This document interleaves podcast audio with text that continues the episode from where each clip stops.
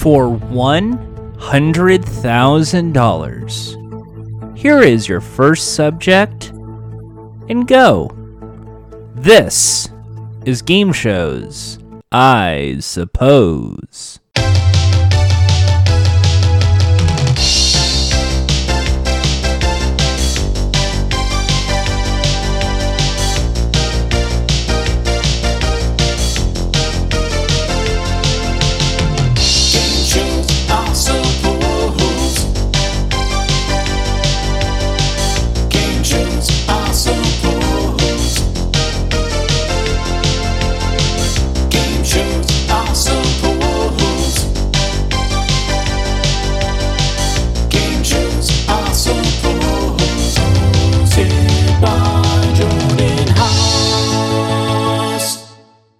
Hello, everybody, and welcome to the Niche Podcast about the one thing that I know something about, game shows, I suppose. I'm your host, Jordan Haas. It's going to be really sad missing you, but hey, I should probably have said right at the start of the show that if you want to say hi to me, I am not, leaving. I'm on Twitter, twitter.com/Jordan. If you love the content I'm giving you, patreon.com/Jordan Haas is where you'll find me for even more fun. Now that I got all those plugs out of the way, it's time for the 110-part series exploring every pricing game. From The Price is Right, this is the Pricing Game Spotlight. Half off. Premiere date, May 28th, 2004, 2935K. Fidelity date, Bob Barker, June 7th, 2007, 4024K. Premiere date with Drew Carey, October 19th, 2007, 4045K. Half Off is a pricing game played for a cash price of $10,000 as well as cash bonuses and uses small prize. On primetime specials, it's often $25,000. On Big Money Week, it's often $100,000. The contestants shown three pairs of small prizes, one pair at a time. One item of each of these pairs is marked with the actual retail price of that item. The other one is half off its actual retail price.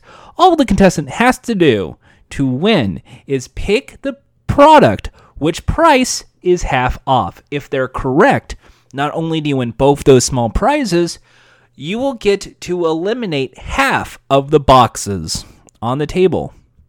But more on that later.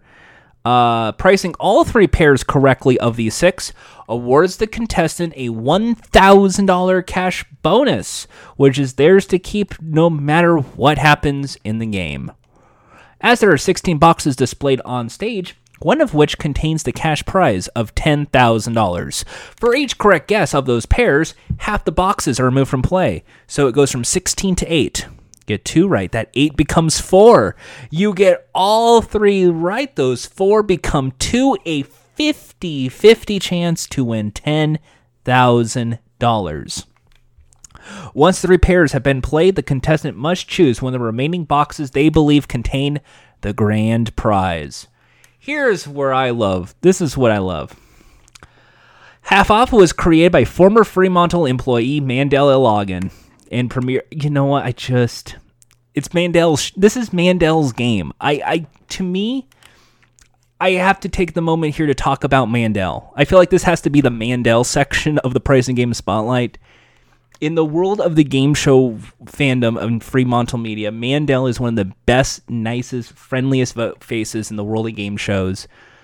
Someone I've gone to speak with multiple times over the years, almost a decade now at this point, now that I think about it. And he's just like this fantastic guy with like amazing eyes for game shows. After this, he did like game shows for The Hub. He went on to work. Now he's currently now at Nickelodeon, and was one of the people who were behind the revival of Double Dare and bringing the Crystal Maze over here. So to me, I got to give a quick shout out to Mandel because he did a lot of things that I love in the world of game shows. And this is a very fun pricing game to see on The Price is Right. And it's always fun to see like a pricing game from somebody, you know, who created the pricing game. Because it's like, oh, it's like, to me, it humanizes the game show. And this was my first, like, to me, when I used to watch game shows, you know, it's all smoke and mirrors. You never see who's behind the curtain because you don't want to. If you do, you'll kind of get the cease and desist. So by knowing, like, the faces and the names behind who creates the stuff, it's very fun and humanizes the world of game shows, and it shows that these people love the show as much as you do. So I have to thank Mandel, and I have to say he's a great friend. Please check him out. He does a lot of videos from time to time. He plays piano, and sometimes does food reviews on YouTube. Anyway, it is the first pricing game to premiere since Rich Fields became a permanent announcer. Its set is the most expensive prop ever built for The Price is Right. Is it still, though? That's the question, because I think pay to rent might be more expensive at this point. The game was originally planned to be played for a brand new car with a set of keys in one of the boxes instead of money. The game's method of revealing the contents of the box is similar to that of the retired pricing game Fortune Hunter. You know, lift the box up, 3, 2, 1. Even though Half Off wasn't played perfectly on the day it premiered, the $10,000 was still won anyway. But on June 7, 2004, the game's second plane, contestant Ollie guessed all three pairs correctly and won the $10,000 by picking box 10. Half Off received their first loss September 21st, 2004. Under Bob Barker's tenure, the game was played perfectly 14 times. Since September 28, 2010, contestants win a flat $1,000 bonus for correctly guessing three prices, with the half-off price from October 19, 2007, from June 9, 2010. Contestants won $500 for each pair of prices correctly for a $1,500 cash bonus, which was theirs to keep. But then, from May 20, 2004, correct guesses only won the associated items. A normal playing from April 17, 2007, a contestant named Kyle picked box 4 at the very beginning of the game. After he eliminated 8 boxes, box 4 was still there. Unsurprisingly, he still chose box 4. That box had $10,000. Bob was done. It's like a Deal or No Deal before Deal. Half Off was featured as the $1 million game in a $1 million spectacular.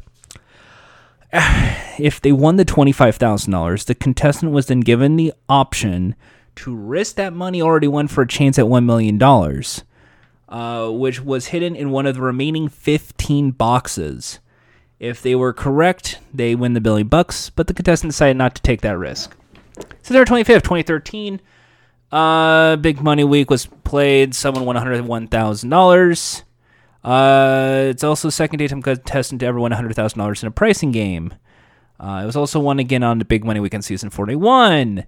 Entire history of Half Off, only twice as a contestant guessed all small prices incorrectly, but still managed to win a $10,000. You still get a shot at 116. February 12, 2010, half-off doors were changed from black to purple with yellow stripes.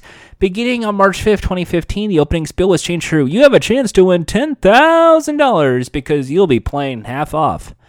College rivals. Let's move on. January 16, 2018, the entire set received a new color scheme. It looks very pretty. I like it. Half-off was received 91 wins as of May 11, 2020. Man, are we almost done here? It has been lost 36 times. The contestant got down to 2 boxes. So 36 times, got 50-50 shot. It was lost. May 19th, 2018, during Big Money Week, Half Off was played for $20,000, but it wasn't won. March 8th, 2018, Publishers Clearinghouse Week. All right. On May 2nd, 2018, Losing Horns were not played. This was also... Okay.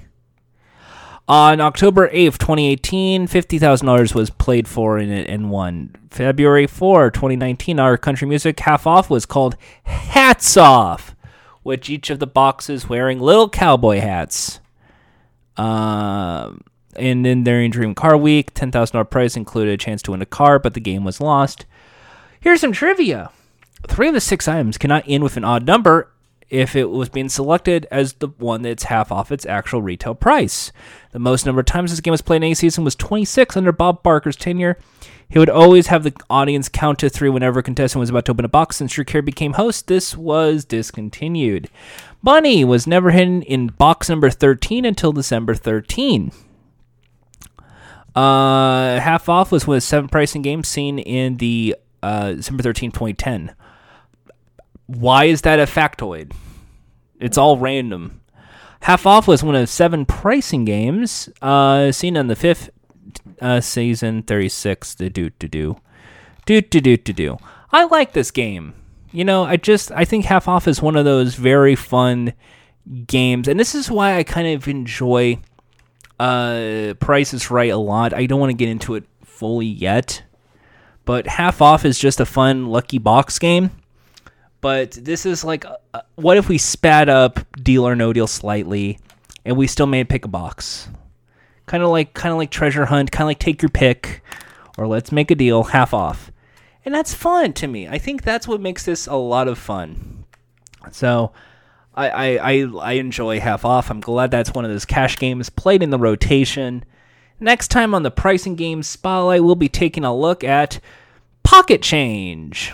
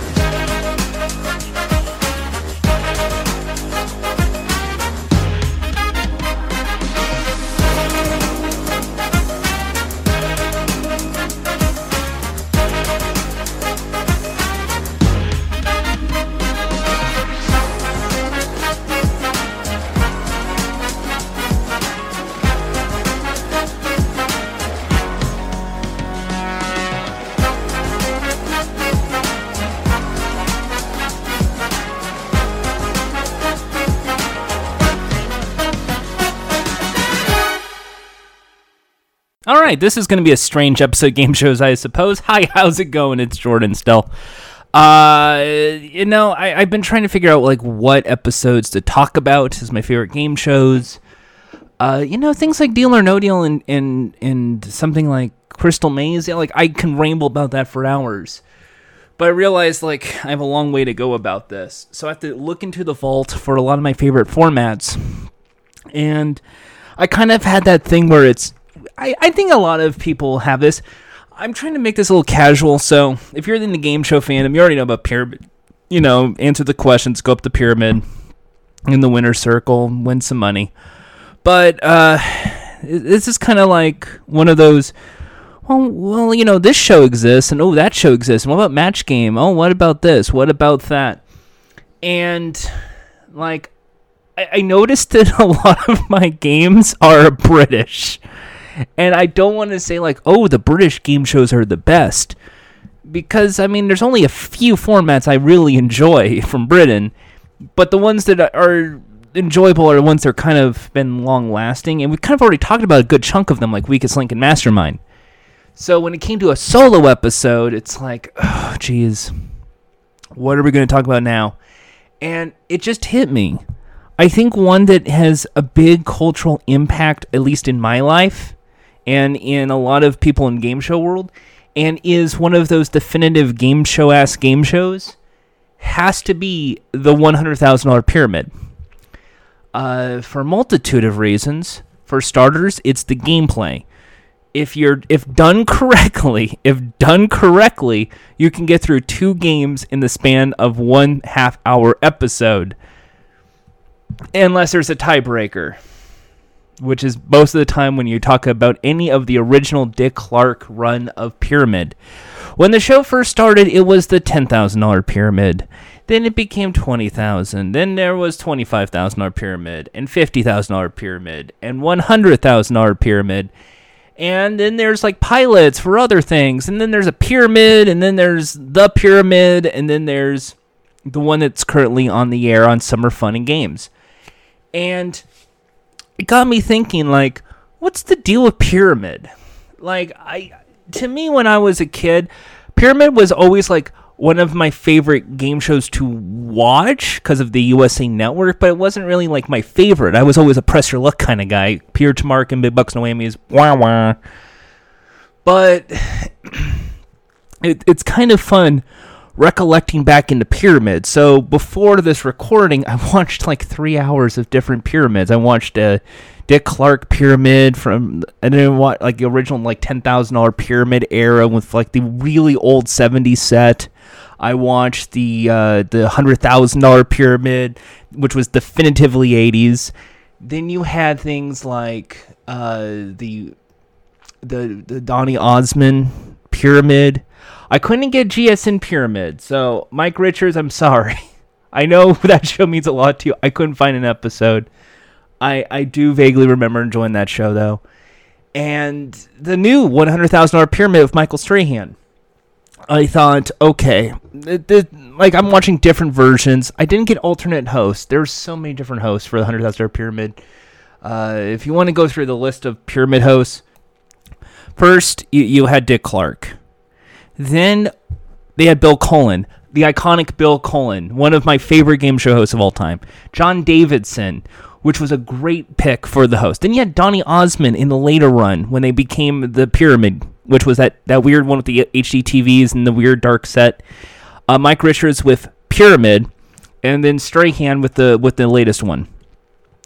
So this is a Bob Stewart production. This is a Bob Stewart game show, and this feels like any kind of game show I hear about Bob Stewart. Because if it's one thing we kind of forgot to talk about in game shows, I suppose, is the legacy of Bob Stewart game shows. Bob Stewart game shows kind of had the same kind of Goodson Todman feel, because he used to work for Goodson Todman. And while a lot of game shows were quiz-based, you know, what's my I was gonna say what's my line, but like more like you know, like buzz in, answer the question, you get the cookie, you get the point, you go up like Trivia Trap, for instance. This instead, a lot of his games were more personality-driven. It's more like figure out, like say as many things as you can, fill in the blank to this, what's the riddle.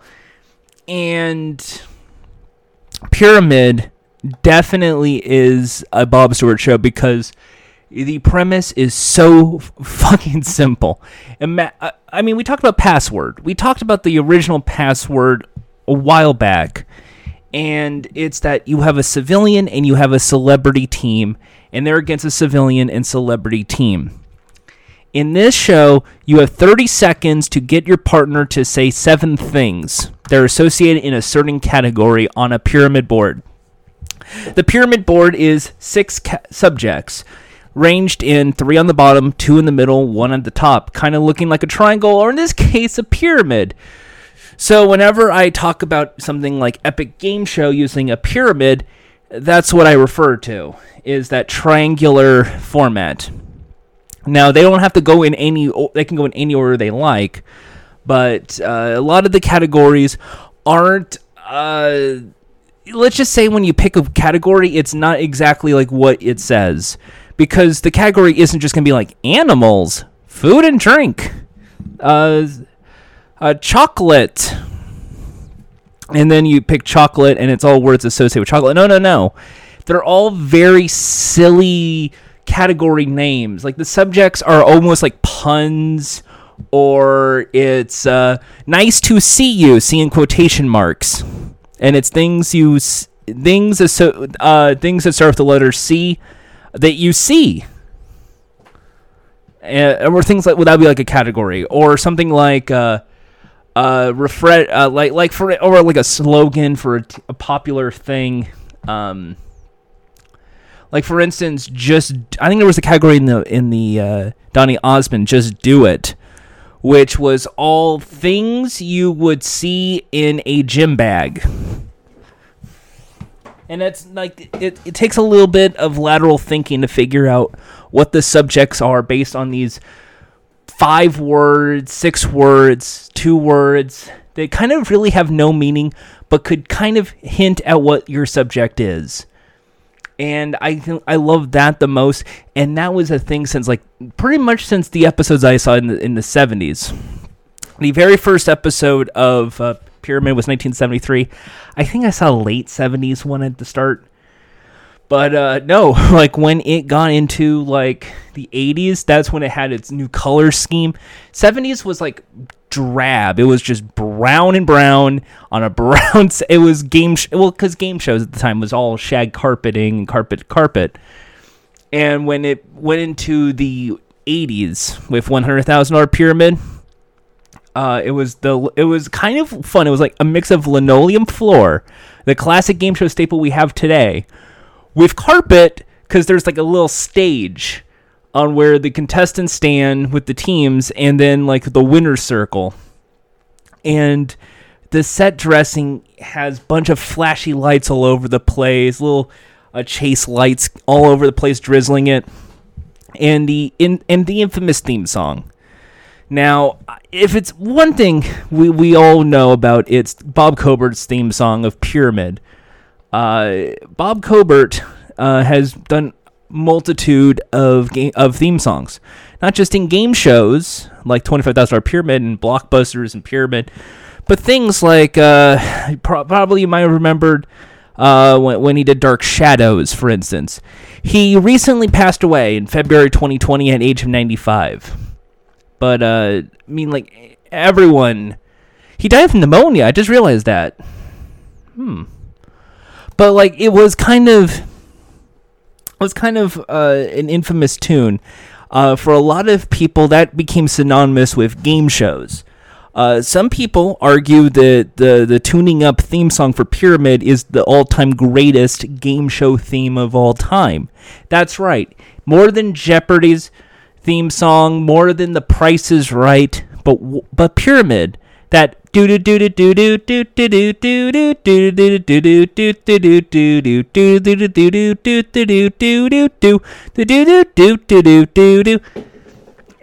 I think it's because it brings upbeat personality. There's some brass in there, and it already, when you listen to that song, it elicits joy, and I think that's what kind of makes the show work. When you hear that theme song, you kind of feel like you're already in a lighthearted, fun environment. You're watching a game show, and that's kind of the feel-good atmosphere you already created in a game show theme.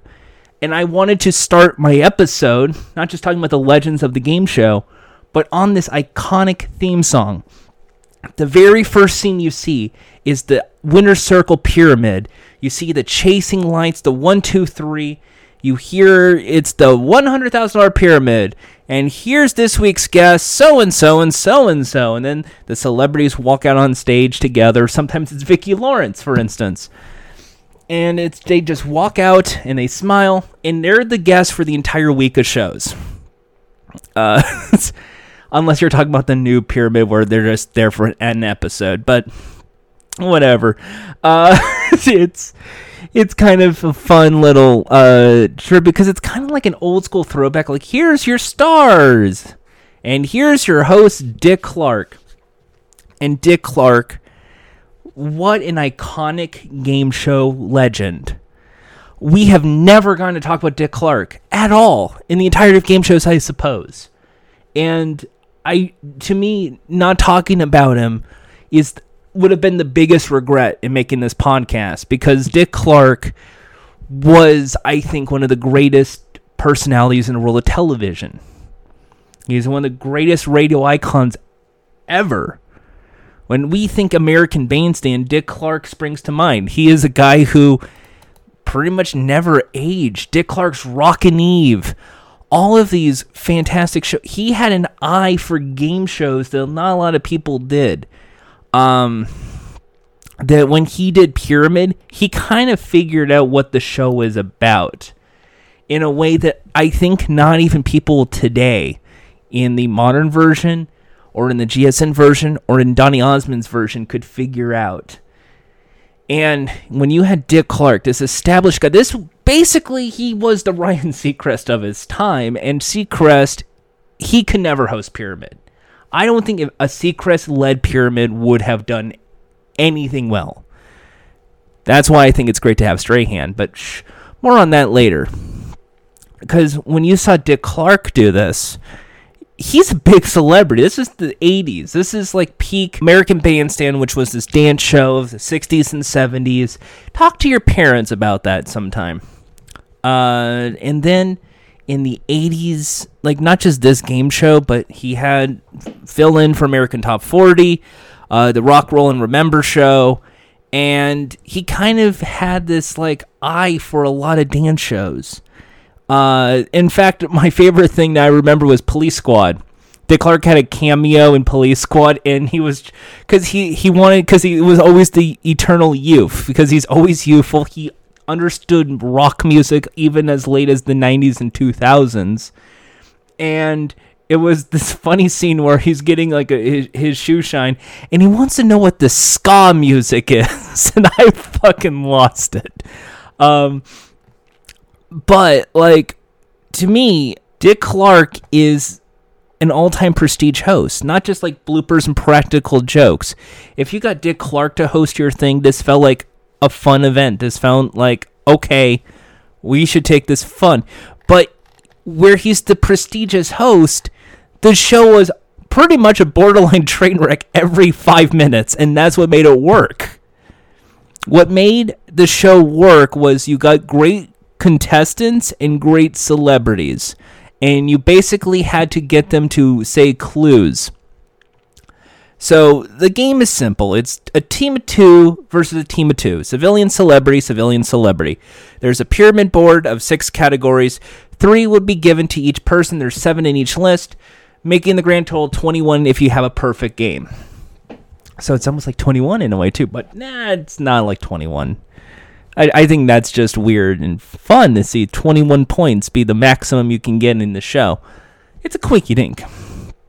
So when you see the show, the idea is supposed to be like it's speed Password. Like the list of categories is displayed on a TV monitor, and the civilian either has to give guesses to the celebrity, or the celebrity has to give clues to the contestant.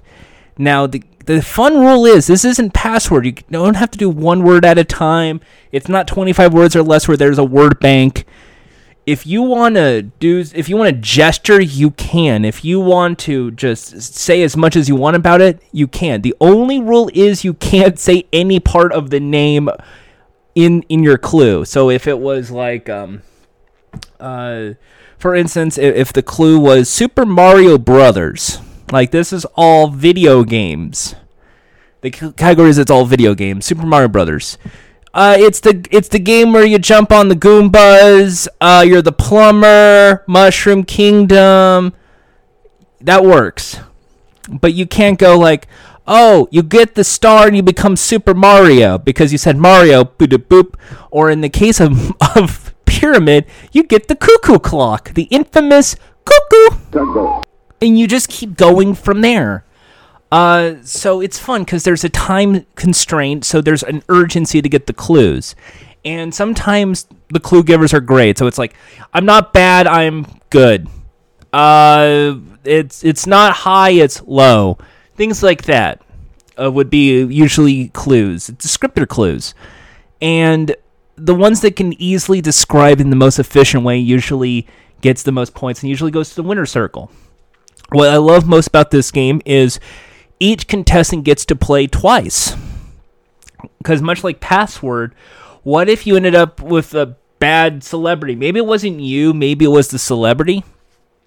You can, at the end, after game 1, game 2, you switch partners. So now you get the quote-unquote good celebrity, and the other player gets the other celebrity. So maybe it's either the celebrity is great, and they can win for both players, or it's a really good contestant and they are just really good at effectively communicating with two different types of celebrity, which works as well. So now that we've understood the game, you pick a category, you have to give 7 clues, you win. There are sometimes fun boards. Sometimes there's a mystery 7 where you don't know what the things are associated with. If you get all 7, you win a special prize.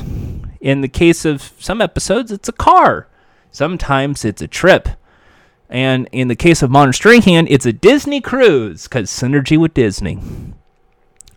And I love that Mystery 7 idea, because it adds a little level to it. Now, in some areas, they just call it Mystery 7 and don't even give you any clue whatsoever. And so I don't really care much for that, because it kind of just feels like the mystery you don't really want to play with kind of thing. Anyway, so they go back and forth. So it'll be kind of like a good sport event if it's played correctly, where if they both play perfectly, 7-7, 14-14.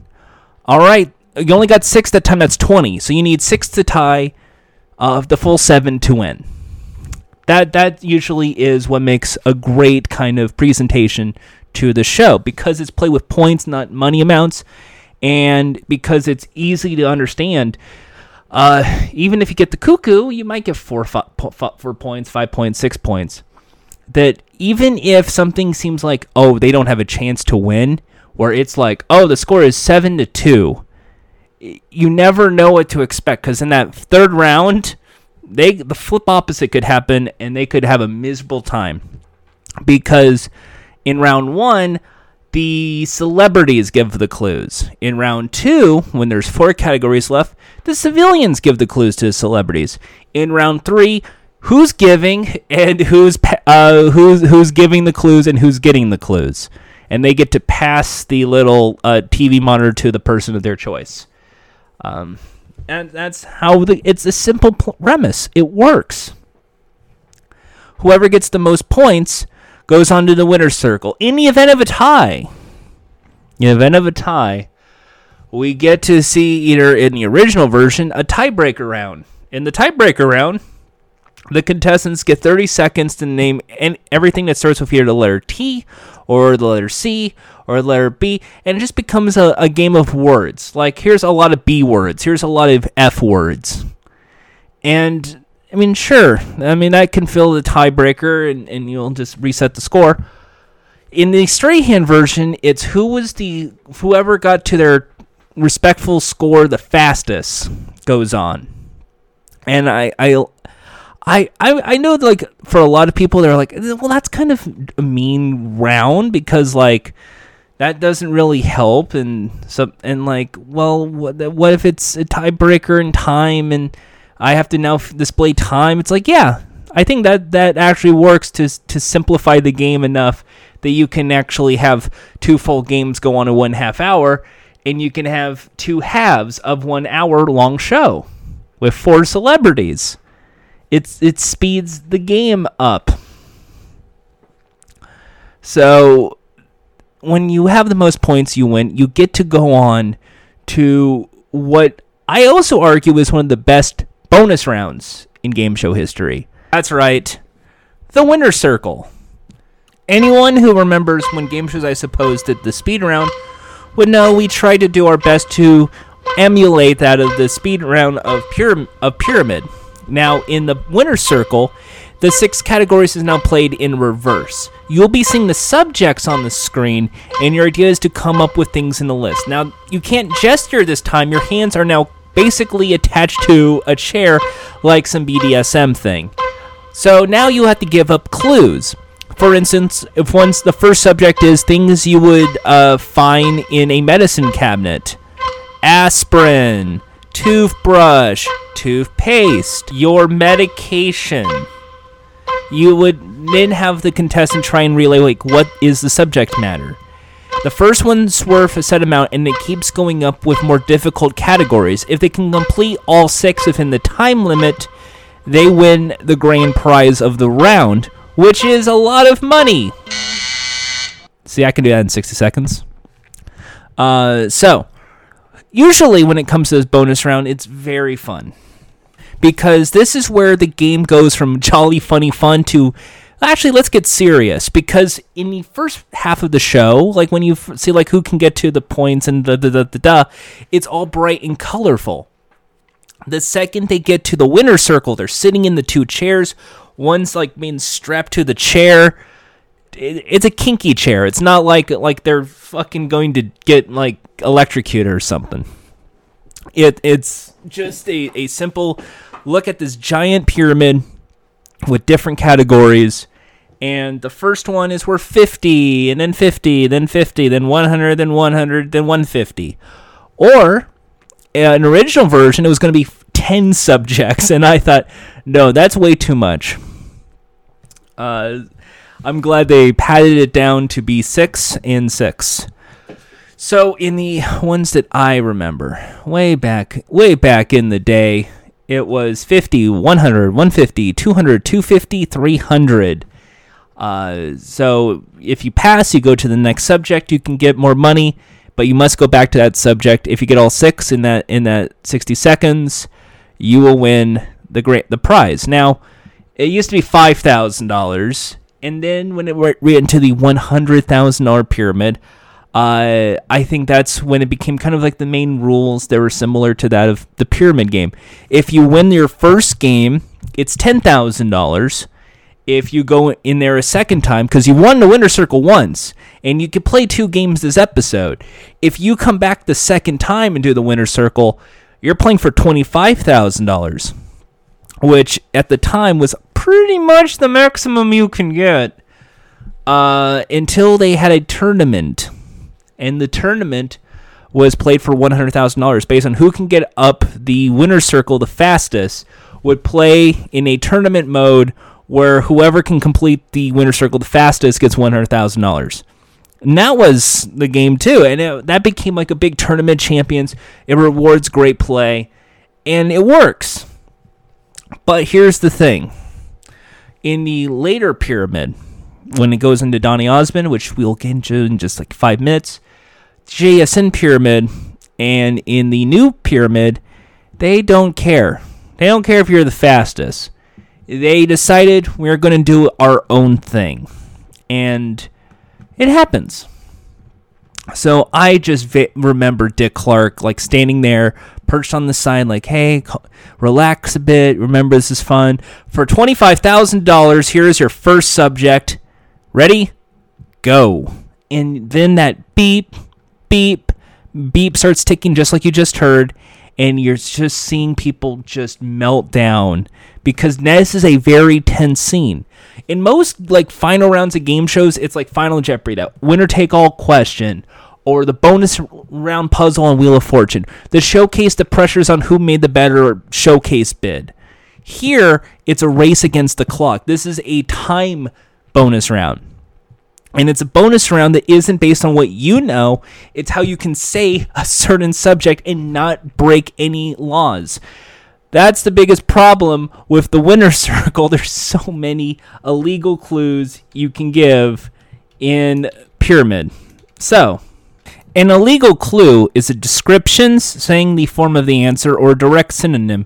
A hand gesture also results in the category being thrown out, thus disqualifying the contestant from winning a grand prize. So $10,000 or $25,000 could be gone in just 3 seconds because you accidentally just waved your hands.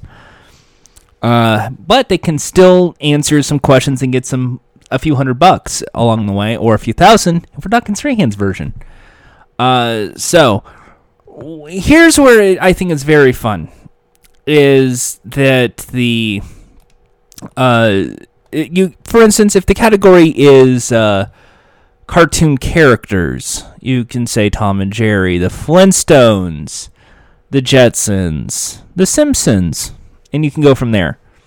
But then if the next category is like things you step on, you can't just say like you can say Stairmaster, but you can't go with like the Payless shoe store runway with stilettos. You can't like just go into this overtly descriptive word. Basically, if you're going to do adjectives, it's almost a sign you're going to get beep booped, and that's not good. Unless it is like a perfect clue. Like, unless it's a perfect clue, I think they allow it. But it can't be like red things and you say a beautiful and what is it, ruby Ruby Slippers. Like, I think that's allowed. Ruby Slippers is allowed for red things, but you can't go with, like, the primary color that's not yellow and blue. Like, you can't do that. But no, that's what it. But it what also works is to go from jolly happy to suddenly like it's dark. It's dark. There's spotlights. This is a precursor. I mean, like game shows in the '80s and '70s have always had that dark lighting with a little spotlight for a dramatic effect. But I think this was the original hot seat for a game show. This was the for American audiences. The Winner's Circle and Pyramid was the precursor to Pyramid, where you're seeing people sit down, even though you're supposed to be comfortable, they're tensing up and they're freaking out over what a janitor would say or what President Bush would say. And it's just so interesting because sometimes they say a lot of weird shit, and I think it's fun. And then if they fail, you get Dick Clark going, oh, here, if you just would have said this, what would have you said? Okay, let's go. 50, 150, 250, $450, and we'll be right back. Or if it was Dave, or it was Bill Cullen. Oh, tough luck. You know, this board, really great clues, by the way. If you would have said this, I think you would have gotten it, but let's take, or if it's John Davidson, which John Davidson, by the way, was like a 90s game show host in the 80s. I think we gave him an unfair affront. John Davidson is a fantastic host, and I think he just got like the burnt edge on a lot of these shows because Pyramid was good under John Davidson. It's not Dick Clark. I get everyone wants Dick Clark, but John Davidson felt like he wanted to be there. It felt like a fun little show as well. But when it comes to that Winner's Circle, oh man, it is. It's the most intense, like 60 seconds in game show history. You get to see everyone from William Shatner have a meltdown to other people just quit midway through the show because they were like, "Oh shit, I just cost somebody like 20 grand." It's hilarious. So the reason I love this is because it's a mix of lighthearted, fun comedy. Because you have categories that are basically like celebrity name game. Here are the celebrities. We're all looking for people who won a Grammy. We're all looking for people who won an Emmy. People with a star on the Hollywood Walk of Fame. Things like that are usually a category in the show. And then it's just, they're going to say something silly. As you would normally see on, say, Hollywood Game Night. Or what you would see on Celebrity Name Game, for instance. So it's very, very fun when that category arrives. Sometimes it really is just things associated with a fire department or things you would buy at a grocery store. And it's very common things. And it's very fun to see what sometimes gets dipped out either on the civilians or in the celebrities. Because banana should not be difficult. The yellow fruit you peel should not be difficult. But yet... it is. Don't know why. So when Pyramid originally came to an unfitting end, and I say it was unfitting, it ended in 1991, I believe. 91. No, 88. I think it's 88. And it was in reruns till 91. It was kind of like a weird throwback. It's kind of like, oh... I guess nobody wants to watch the show anymore. Like, it's not good. It was been on the air for 15 years. And they tried their hardest to try and bring it back in some regards. There was pitches like Pyramid Racks and the all-new $100,000 Pyramid. And then, like, in the craze of like, the late 90s, early 2000s, HDTV showed up. You got to see Pyramid again. Now, Dick Clark, at the time, I don't think he got the call to do Pyramid. They said, no, thank you. Maybe he's too old. So we got to get the closest celebrity we can think of that's like Dick Clark. So who is another good-natured, wholesome dude who looks like he never aged? Donny Osmond. Donny Osmond of the Osmonds did Pyramid, and it was in this very, people say it's atrocious. I would just say it's more industrial. They made it more industrial set. A lot of pylons, a lot of T-bridges, and it looks like I hate to say cheap, but it felt like you're not watching the flashy light pyramid. You're watching like, I want to attempt to make this millionaire, but we can't do millionaire. They didn't even have the bada bada bada ba bada bada ba bada bada ba. It had this like weird theme song.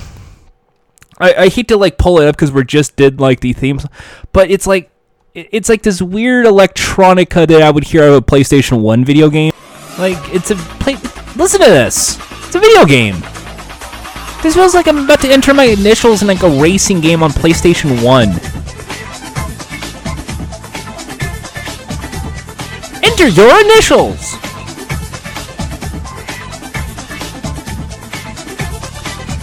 I mean, like, it's trying to be upbeat, it's trying to be like, oh, this is the hip, cool, trendy nightclub song of the time, but this doesn't sound like, you know, that hey, you're here to have a fun time on Pyramid.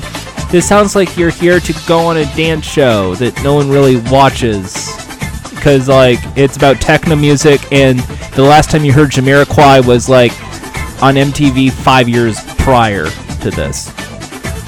So, like, this song,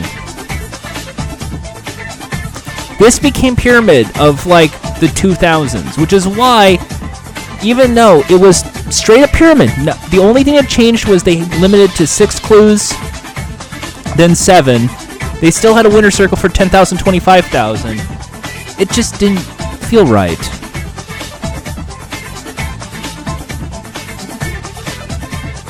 And they decided to put this in the video games. Like the pyramid games. Like the Wii one. Ugh. Anyway, it was kind of weird seeing Joe Rogan on that show, considering how much he does DMT these days. Anyway, a good anecdote about Pyramid, because we're going to the Donny-Mid, quote-unquote Donny-Mid Pyramid now, is that version was a syndicated version, and it did sell in many markets. They sometimes paired up with Family Feud in certain areas, others. They decided to do a double block of Pyramid, which kind of should tell you where it went later on. But what made this game work was, even though the set was dark and everything felt weird, and you had music playing in the background, and sometimes the audio was so bad you couldn't hear the clues, it just, I don't know. I think it tried to make it more upbeat, but at the same time, when I think 2000s, I really fell asleep on most game shows. I have to be honest. Donny Osmond was a great host for Pyramid. The set just didn't do a lot for me. And it felt like the technology at the time, which was really cool, by the way. It was HD TVs when it was at the height of, like, widescreen, flat-screen televisions. Whoa, that's cool. So when they were about to do, like, hey, let's do the winner circle, the whole gimmick is let's raise up the TVs and show them in display mode. And I thought, oh, that's a really cool effect. And I must think, like, that must be, like, a chore on anyone who works on set. Because there's no Trilon, so it's all computerized. But can the audience see? Can the contestants see? Can the celebrities see? And it just felt like, it felt like a, I hate to say cheaper version of Pyramid. It didn't feel like I'm watching a modern, cool version of Pyramid, even though it's one of those lifelong, life-standing games here in America. The only thing I do remember is how much Donny Osmond loves slapping the desk, because he's always like, let's play Pyramid. And it's like, what the fuck? Like, that's his energy, is just go to winner circle. We're at the winner circle. It's just, to me, I think Donny Osmond was a great host, a great casting choice as a host for the show. Obviously perfect for the show. But what the problem was, they gave him like not a lot of room to work with, to be silly. They kind of went more of, because I'm guessing because Sony at the time was the ones behind it, let's promote Sony Vaio and digital cameras and do all this stuff, but not give it the same love and affection they gave to Jeopardy and Wheel of Fortune, the Merv Griffin shows. So it kind of suffered on one end. However, most people will know Pyramid with Donny Osmond for another reason. It was used in an episode of Friends.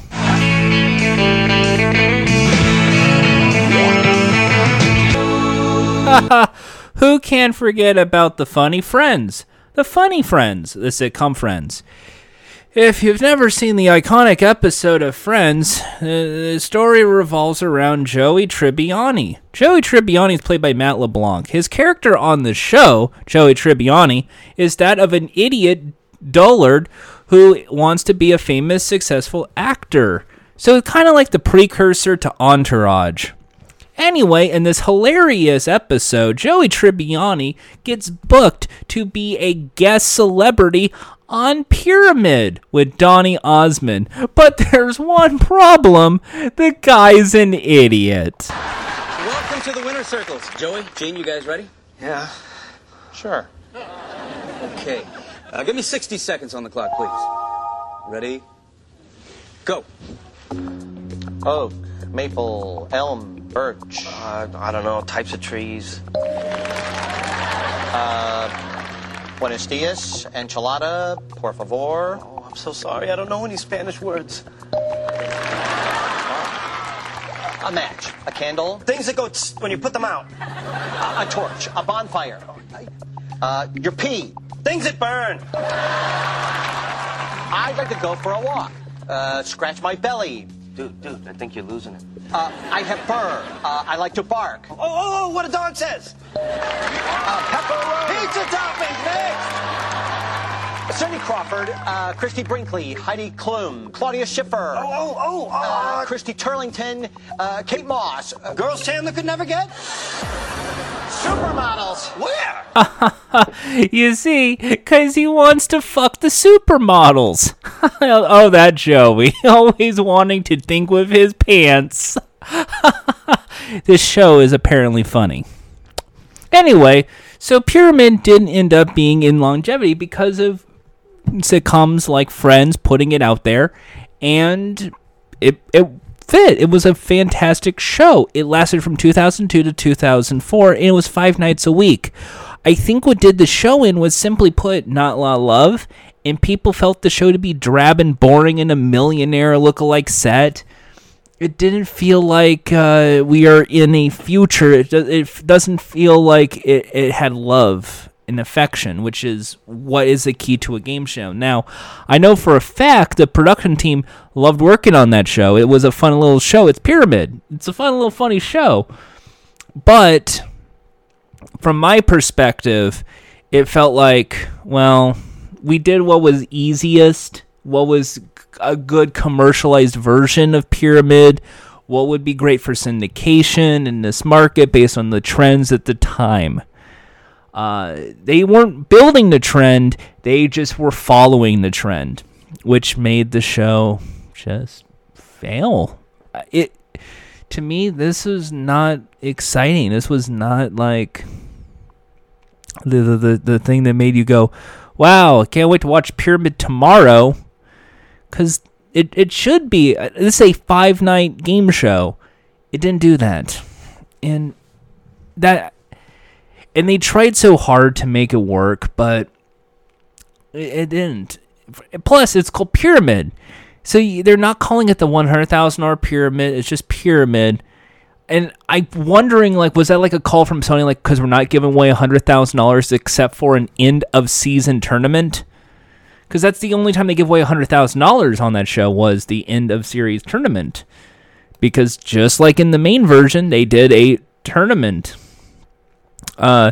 Tournaments lasted 3 episodes. Rules varied based on what 4 or 6 champions qualified. During a 6-player tournament, each contestant's first champ was $25,000. If they won, they would play for $75,000. If it terminated with no players having won both winner circles in one show, the contestant won $25,000 the fastest time, and the player who won the most money would have their amounts augmented to $100,000. It wasn't as fun. And the Super Six was just play for larger prizes. I fell asleep on Pyramid at the time, and I don't in the Dick Clark era. I don't in the John Davidson era. It really was just Donny Osmond, even though I know he's a great host, even though I know this is supposed to be funny, because I don't think they really showed what made the show work. What made the show work for Pyramid, and this is what was kind of perfected in the modern versions, is when you decide, actually, the whole premise is to basically say silly things to get someone to say a regular thing, because that's the only thing that's on your mind right now. If your thought is like, hey, you got to get your player to say Family Guy, and you just say like the fat guy and he's from Rhode Island, Seth MacFarlane, like that's all you got. It's kind of like, well, what the hell does that do with Family Guy? You couldn't say like the Griffin family, it's on Fox, it's a cartoon. No. The first clue is the fat guy. That's what makes the show work. That's what makes it funny. So let's move on. They ended Pyramid. Honestly, they could have kept that show going forever, but I will say right now, game shows were a dry spell in the 2000s. Much like how in the 90s was the anti-90s, in the 2000s, game shows were either you are a big money game show like Millionaire, and we're just going to put you on 5 nights a week until you die, or we're going to try our best to make something that was popular in one other country because we don't want to lose our ass anymore. We want the next Millionaire. We don't want to create the next Millionaire. So you end up with a lot of bad formats, a lot of horrible ideas for game shows, especially reality shows, because reality shows were big. It was kind of like the post-Bachelor, post-The Mole era, where suddenly it's like, well, what if we were looking for money? What if we did beauty pageant stuff? It just didn't feel right. It didn't gel with anybody. I sat there in disbelief. Because Game Show Network should not have been the network to just give us new game shows. This should have been all over the board at the time. But no one really knew how. Fremantle did not know really how.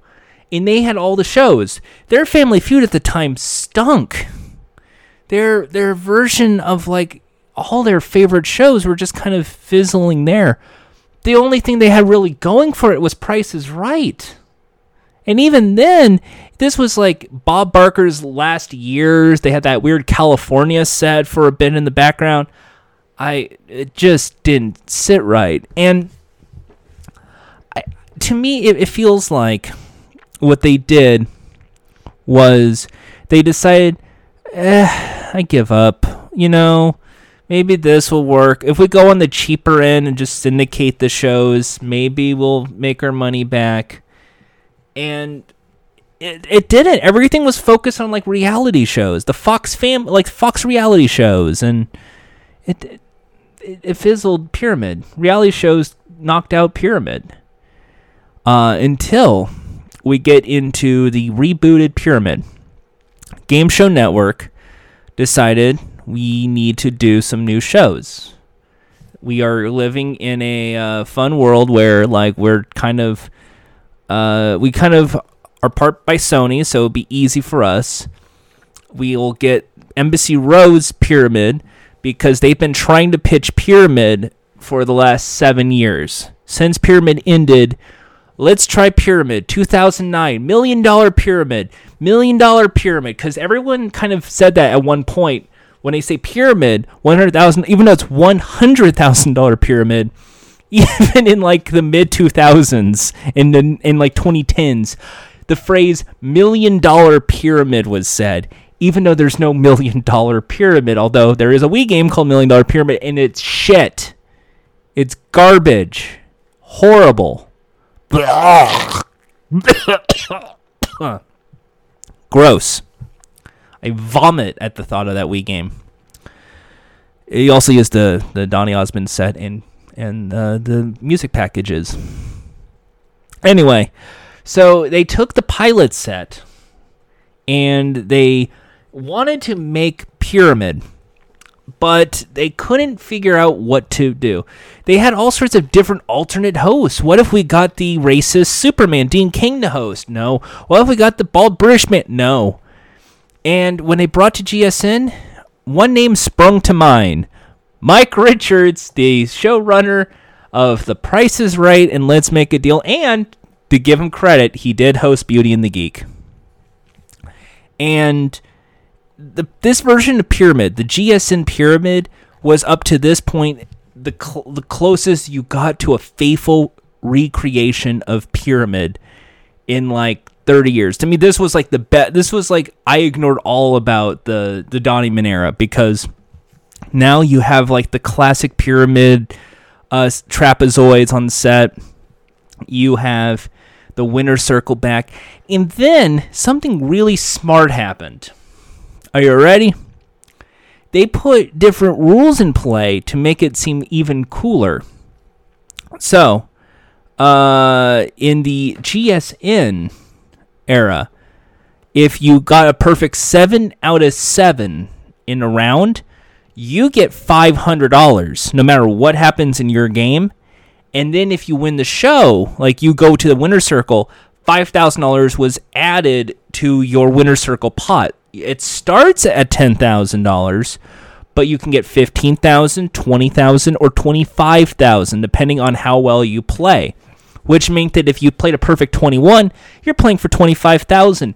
That encouraged great gameplay. That made it so even if there was no chance in hell of you catching up, you can still play the round and get some bonus money out of the way. So you can get free $500, which I thought that's actually a fantastic idea, because now you're throwing money at consolation when it's not there. And Mike Richards, to give him the credit, this was his best hosting performance, was Pyramid. Divided, I don't think that was his greatest work, because it was a chaos, yelling, screaming match, and he has to basically play like the ringmaster and go like, hey guys, don't do this. Beauty and the Geek, is he supposed to play the geek or the beauty? It didn't make sense. He was young at the time, but it didn't feel like he fit in any of the cliques. But this Pyramid, this felt like a perfect match for Mike Richards. His hosting style emulated, it didn't replicate Dick Clark. He would come up with clues. He would say, best work with this. He would try and make sure he would organize the game to be about the civilian and the celebrity. Why did the civilian say this? Why did the celebrity say that? That's a weird clue. When someone loses, oh no, can't believe it. If you just would have said this. What if I said that? That would have helped you out in the winner's circle.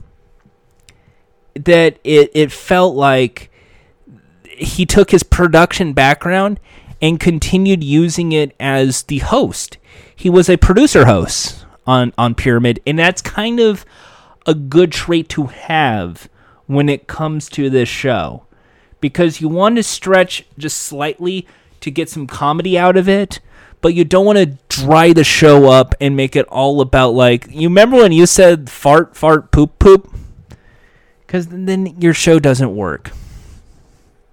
So GSN's Pyramid, although the budget was not as $100,000 Pyramid, and they never gave away $100,000 on that version, it was one and done's. 2 contestants, you can each have a chance at $25,000. They learned how to make Pyramid, and it was faithful to the show, great replication. And this was 2012. It only lasted 40 episodes, and then in this bizarre fashion, ABC got really into game shows again. Game shows are notoriously one of those formats that you just pick up as like a safety net. And for ABC at the time, they really didn't know what to do. So they picked up Celebrity Family Feud, which was originally an NBC show. They picked that up, so Steve Harvey. So they got celebrities to play a feud. They had Battle Bots. Then they had Wipeout. They're trying to add all these little summer. When it was summer, that was always when they had a reality show in some regard. Since Wipeout, so you had like You had like I Survived the Japanese Game Show, a reboot of The Mole. You had like Whodunit. Oh man, I love Whodunit. Damn it! Do I talk about Whodunit for this show? This was a game show. It was one of my favorite, but I mean, I love that show. But anyway, you had like all these different game shows. You had Shark Tank at one point being considered like just the summer filler series, and they kind of were like just using it as fodder. Like if it didn't work, we have Bachelor Pad, we have Bachelor Summer Games and Bachelor Winter Games and Bachelor in Paradise, so it'll be okay. And now, if you assumed COVID did not exist, ABC had the market cornered on almost every game show. Like this year, 2020, if COVID did not happen, ABC would have Don't, Holy Moly. You would have Card Sharks, Celebrity Family Feud, Match Game, To Tell the Truth, Supermarket Sweep. And that's not even including any other ideas that they had, because they also had $100,000 Pyramid. $100,000 Pyramid was kind of fun because that kind of was the extension of Family Feud. They kind of wanted, when they originally brought back these game shows, to get celebrity-focused games. They didn't really trust civilians that much. In fact, I still don't think they trust civilians that much with these game shows, which is why I fucking hate most of the Summer Fun and Games lineup when it focuses on celebrities. Sorry, I don't give a shit about, like, Kenan Thompson on Match Game. I don't care that Chris D'Elia, months prior to being in the Me Too movement, was a contestant on The Feud or was a guest on The Pyramid with, like, three people from Queer Eye. To me, it does not... I don't trust it. I care. I'm there for the civilians. That's why I didn't like the new Millionaire. Too much celebrity, not enough civilian. So I like Pyramid because you have a civilian, not the celebrity. I like Card Sharks because of the civilian, not the celebrity. I like Don't because of the civilian, not the celebrity, even though Ryan Reynolds is involved. I am there for Press Your Luck because it's focused on the civilian, not the celebrity. Elizabeth Banks doesn't make it about herself. So $100,000 Pyramid makes its debut on ABC. At first, I'm like, okay, I'm a little skeptical, $100,000 Pyramid. But then I saw the set, and I'm like, holy shit, this is like a newer kind of fancier set. This is like big money game show set. I saw that they decided, you know what, we're not going to do the Trilons, the iconic Trilons. When they originally did this Pyramid, the Trilons, the triangular movable triangles, kind of like the letters on Wheel of Fortune, would display the board or a trapezoid or just light up. This was a fun little technology where what they did was they took both the Donnie Pyramid version and the original game show Trilon, and they created something I've never considered. What if a Trilon was also a TV monitor? So, when they would move the triangle, an HD TV, like a 4K television resolution, would show off the Pyramid logos and show off what the categories are. I thought, that is so cool to me. Because now, it's like, You put best of both worlds there. You don't have to glue on like a piece of paper that says the category. You can just put it on the TV, but you can Trilon it out when a category is selected. When someone wins the boat, when the winner circle is played, the Trilons, like old school clunk clunk clunk, is heard while you see the categories be pushed and the money be moved. Like, that is such a cool effect. When you see the categories, it's modern. It is like classic Pyramid categories made modern. Apps on a smartphone. Things you talk to your therapist about. Things an Uber driver would give you. And it's like, this is the kind of things that would work. And always, and this is the only gripe I have about Modern Pyramid, They really, really, for some reason, really want that viral moment because they focused on Feud too much. They want that viral moment. A lot of these game shows want that viral moment. The celebrity said the silly thing. The celebrity was told, get twerking, so they decided to twerk dance. Ha ha, they're wiggling their butt. Will this get you 100,000 views? Anthony Anderson's confused. Ken Jeong is confused. Joel McHale is confused. It just like that's all the new pyramid is haha, so and so's confused. And to me, that's the only gripe I have for the new format. It's let's have like symbols used as emojis and have eggplant as one of the clues. And, like, the idea is supposed to be you get it, sexy things. Haha. But what I like about the show is even though that's the things, and here's the big secret, that's what made Pyramid work back in the day. Celebrities saying weird stuff to get a contestant to say something. That's what made the show reality. And to me, that's why $100,000 Pyramid is one of the greatest game shows of all time. This new version, even though, oh no, the tiebreaker, oh no, the innuendo, and the viral moments, it is the best version of Pyramid you'll ever get. Strahan, Michael Strahan, is no Dick Clark. He can't do American Bandstand. However, with his love of sports and Fox NFL Sunday, with his love of the news on Good Morning America, he has already gained ground for being a distinguished person outside of the world of football. This is kind of like the new Frank Gifford, the football player who transcended into broadcasting and has made a name for himself.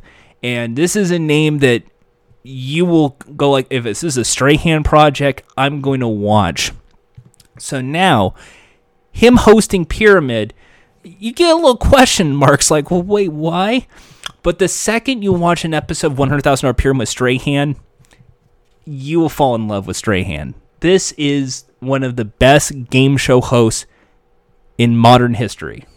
Modern history game shows. If we're looking into 2010s/2020s now, you got to put Strahan in the top 5. Maybe the top 3. You could even argue to put him in number 1. I know there's Trebek and all those, but Strahan runs the show. Strahan knows when to be funny and giggle and go, wait, tell me again what ghosting is to you. And at the same time, have that big smile, that little iconic gap, and just know you're having a good time. He knows when to just like smile and go like, this is the ridiculous thing I've ever heard. But he also knows when to say, all right, this is for $50,000. Wah. For $100,000, here's your first subject. Because then he's dictating like this is a serious part of the show. Even though everything is modern big money game show, it's lighthearted and fun. You're looking at Strahan, you're thinking you're having a good time, and you will. So Strahan is the modern Dick Clark in this regard. He is, I would argue, the new Dick Clark. Also, not just because of Pyramid, the way he presents himself on various broadcasts, you know you're getting something really special. If he's there, you want to listen to Strahan. If they replace Ryan Seacrest New Year's Rockin' Eve with Michael Strahan's New Year's Rockin' Eve, it would make no difference, but people will definitely be tuning in. So, Strahan has this amazing like sense of humor. He knows to make the show his own, but he has made it into something that's family friendly. He knows it's Disney, and all the technology is there, from the TV trilons to the display monitors. When you see the screens, it's a little flatter, but now the timer is displayed and the clues are displayed. It's not just an overlaid graphic. Now it's actually displayed on the podiums, which I thought, whoa, that's cool tech. Like, the tech is here now.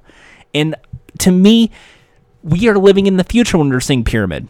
Strahan hosting the show is the new pyramid. He's there to support you.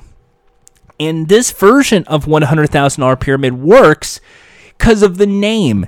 If this is a one-and-done show, if this is a one-and-done episode, there's no returning champions. There are four outcomes. Player one wins both games, goes to the winner's circle, and gets $50,000 and $100,000. Making their grand total $150,000. So it's really the $150,000 pyramid, but whatever. Player two, same thing happens, and they can get the $150,000. Or one celebrity got both contestants into the winner's circle, and they each get $50,000, splitting up the literal $100,000 pyramid because they each get $50,000. Same thing with celebrity number two. Now, of course, if they bonk the winner's circle, they're going to get money. But because this is network primetime game show, it's not like $100, $200, $300. No, this is $1,000, $2,000, $4,000. And it stacks up to like being about $10,000, which is game show minimum on most other game shows. So to me, this is a big money game show with huge stakes, and it's $50,000, $100,000. This isn't $1 million pyramid, but $50,000 to $100,000 is still a lot of money. And for what you're getting on this game show, it's the perfect amount at the perfect time. That this is literally a big money game show. And you have an upbeat new theme song. You have like a new like flashy lights, but there's no. The only background audio you'll hear is slightly in the winner's circle. And that's just like a and that's it. The set is just the classic pyramid set from the 80s, but now a lot more shiny black floor. But now there's glass trapezoids in the background of the winner's circle. Now the stage lights are kind of blending in, so you're not seeing just one spotlight and it's dark black. Now you're seeing like a dark blue prisms and dark red cylinders and spotlights in the background to make it seem like this is a dramatic moment, when you're hearing like things that come in cans. Like, that's what makes the show work. And everyone, no matter what you do, this is like the greatest end game, because I know for a fact, if you are a big fan of pyramid and you watch Winter Circle, you are on the edge of your seat on this show. You are leaning forward. You are hearing the contestants. They're still strapped in. They're giving their clues out, and you want them to win the $50,000 or the $100,000. If the second, like, you hear that ding, ding, ding, you won, ba da ba da ba ba ba ba da ba da, and fake confetti flies in the background, the winner's circle. They celebrate. You celebrate. You feel like you had a good time. You won with the contestant, which works with the show. When it comes to pyramid, because you know what I say all the time, when it comes to a game show, it's aspirational or it's play along factor. If I did this, I would have gotten it right. That you could just cover up the lower third and try and play along and beat the contestants, or you can try and see what this, like, the backstory is with the contestants and root for them and go like, well, that's a teacher, I want them to succeed, or, oh, that person's a newlywed and man, they kind of couldn't get a honeymoon. Boy, that would be great to get a honeymoon. Like, things like that would always be fun to hear, because that's always what we see. And it's kind of one of those things where, even though this is a silly game show where people are doing hand gestures in the main game, and in the second round they have to say like, I'm a ba ba ba ba. When you hear that clang clang clang, and then you hear like you just won $100,000, and they're crying like in that final 3 minutes, Strahan's giving them a big hug. And it's such an emotional moment, because it's like, oh my God, this is a life-changing amount of money. I did not know this would be the thing. It makes everything about game shows work. This is what makes people love game shows. This is what makes me get up to say, I love game shows. Because you go into it having laughs, having fun. You're just playing a fun guessing game. but you're leaving there knowing you just changed somebody's life in the span of 22 minutes. And that's always very fantastic. And we're changing people's lives for the better. It's not like, ha-ha, jokes on you, we're ruining your life. This is a ha-ha, we're having fun. Here's a shitload of money, too. And you feel good. It's a feel-good story. You're having everything you want. A feel-good ending. Even if they lose, it's like, oh, tough luck, here's $8,000. Like, that's not, like, bad for a bad day for having this game show. And the best part about the new pyramids is that they know they're doing two games, and this is the new, like, I guess this is what ABC's Summer Fun and Games really loves, is then they pull you back, and then they bring you into episode 2 with 2 new celebrities and 2 new contestants, and they continue as if nothing happened, like you're just watching a new episode of Pyramid right after this. So Ryan's like, we'll be back with 2 more players right after this. Do do do do do do do do do do. It's the $100,000 pyramid with your guests, Alfonso Roberto and Will Sasso, if his sitcom ends up staying on the air.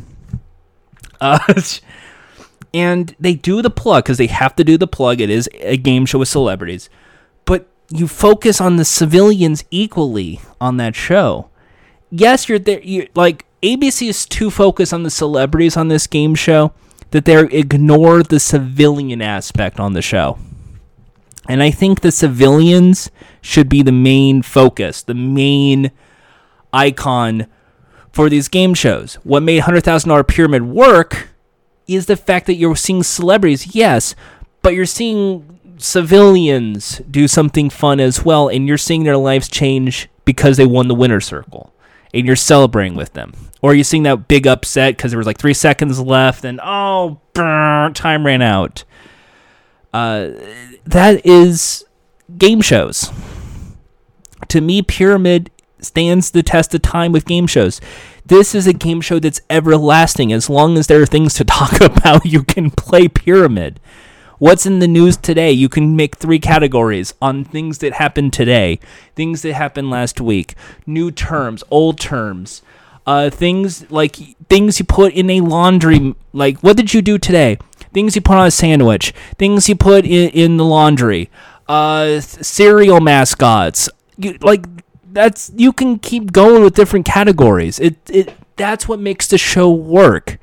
As long as you have a voice and you can talk and communicate, this is a game show for you. And this is a funny game show. And this is a show where you have to laugh. And this is a show where you're seeing lots of smiling faces and happiness. And this isn't like we're going to quickly get like the casting on the show is also very smart too.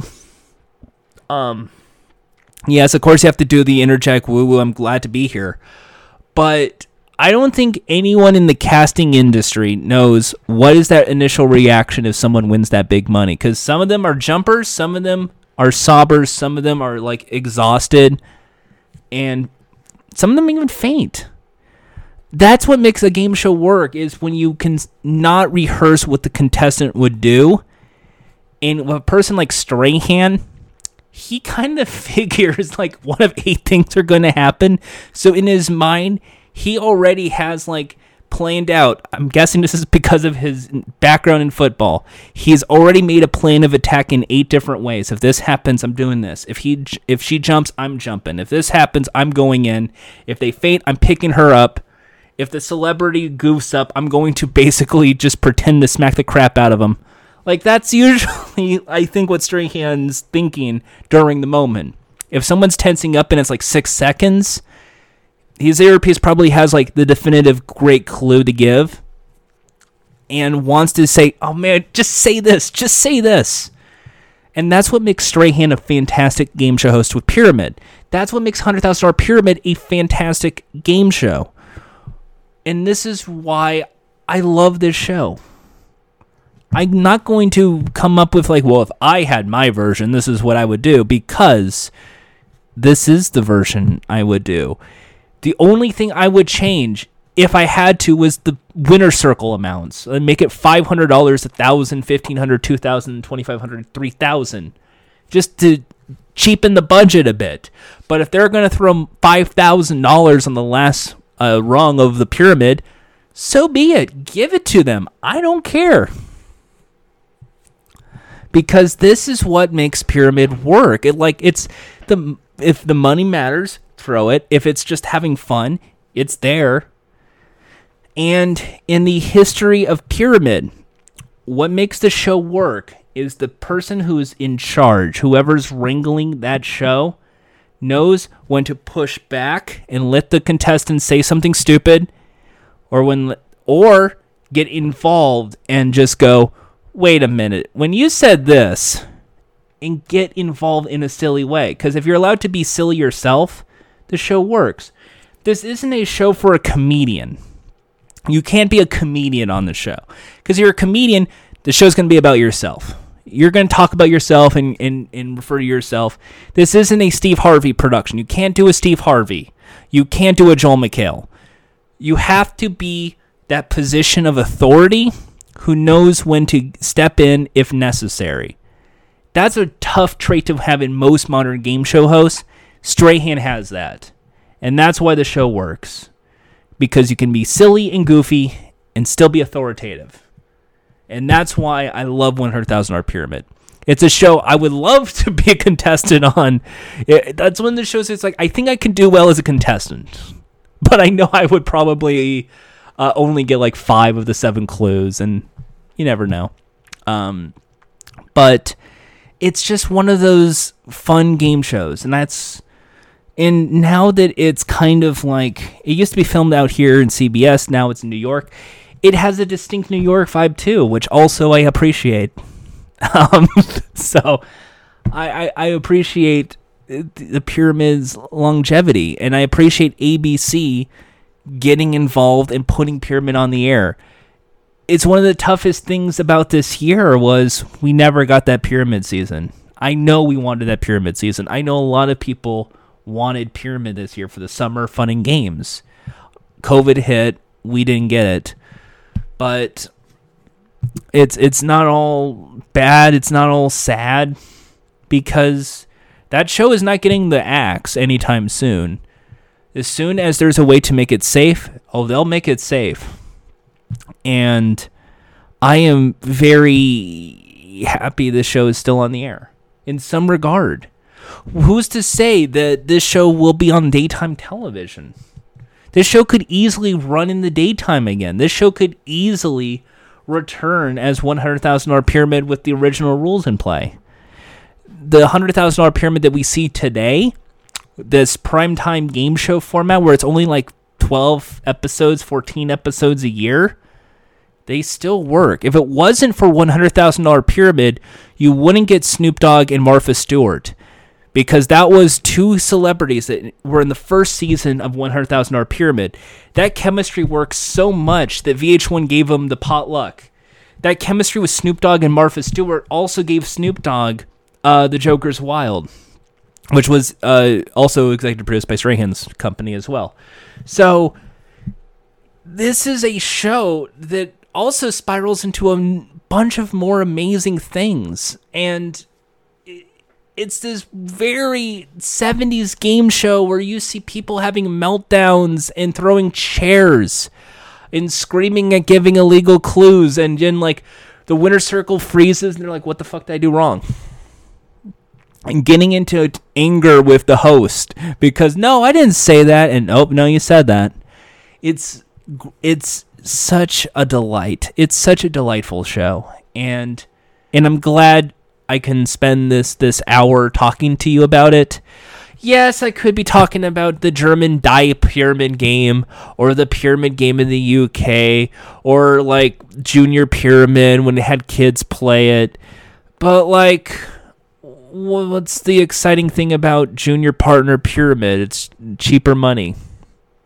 What's the exciting thing about the Pyramid Game? They get £1,000. This is big money game show. This ticks all the things of a classic American game show. And it doesn't matter if it was the 70s, the 80s, or now, it knows what it is. And that's why I love the show so much. For now, Jordan Haas saying, so long. Assume I did the salute, like Dick Clark.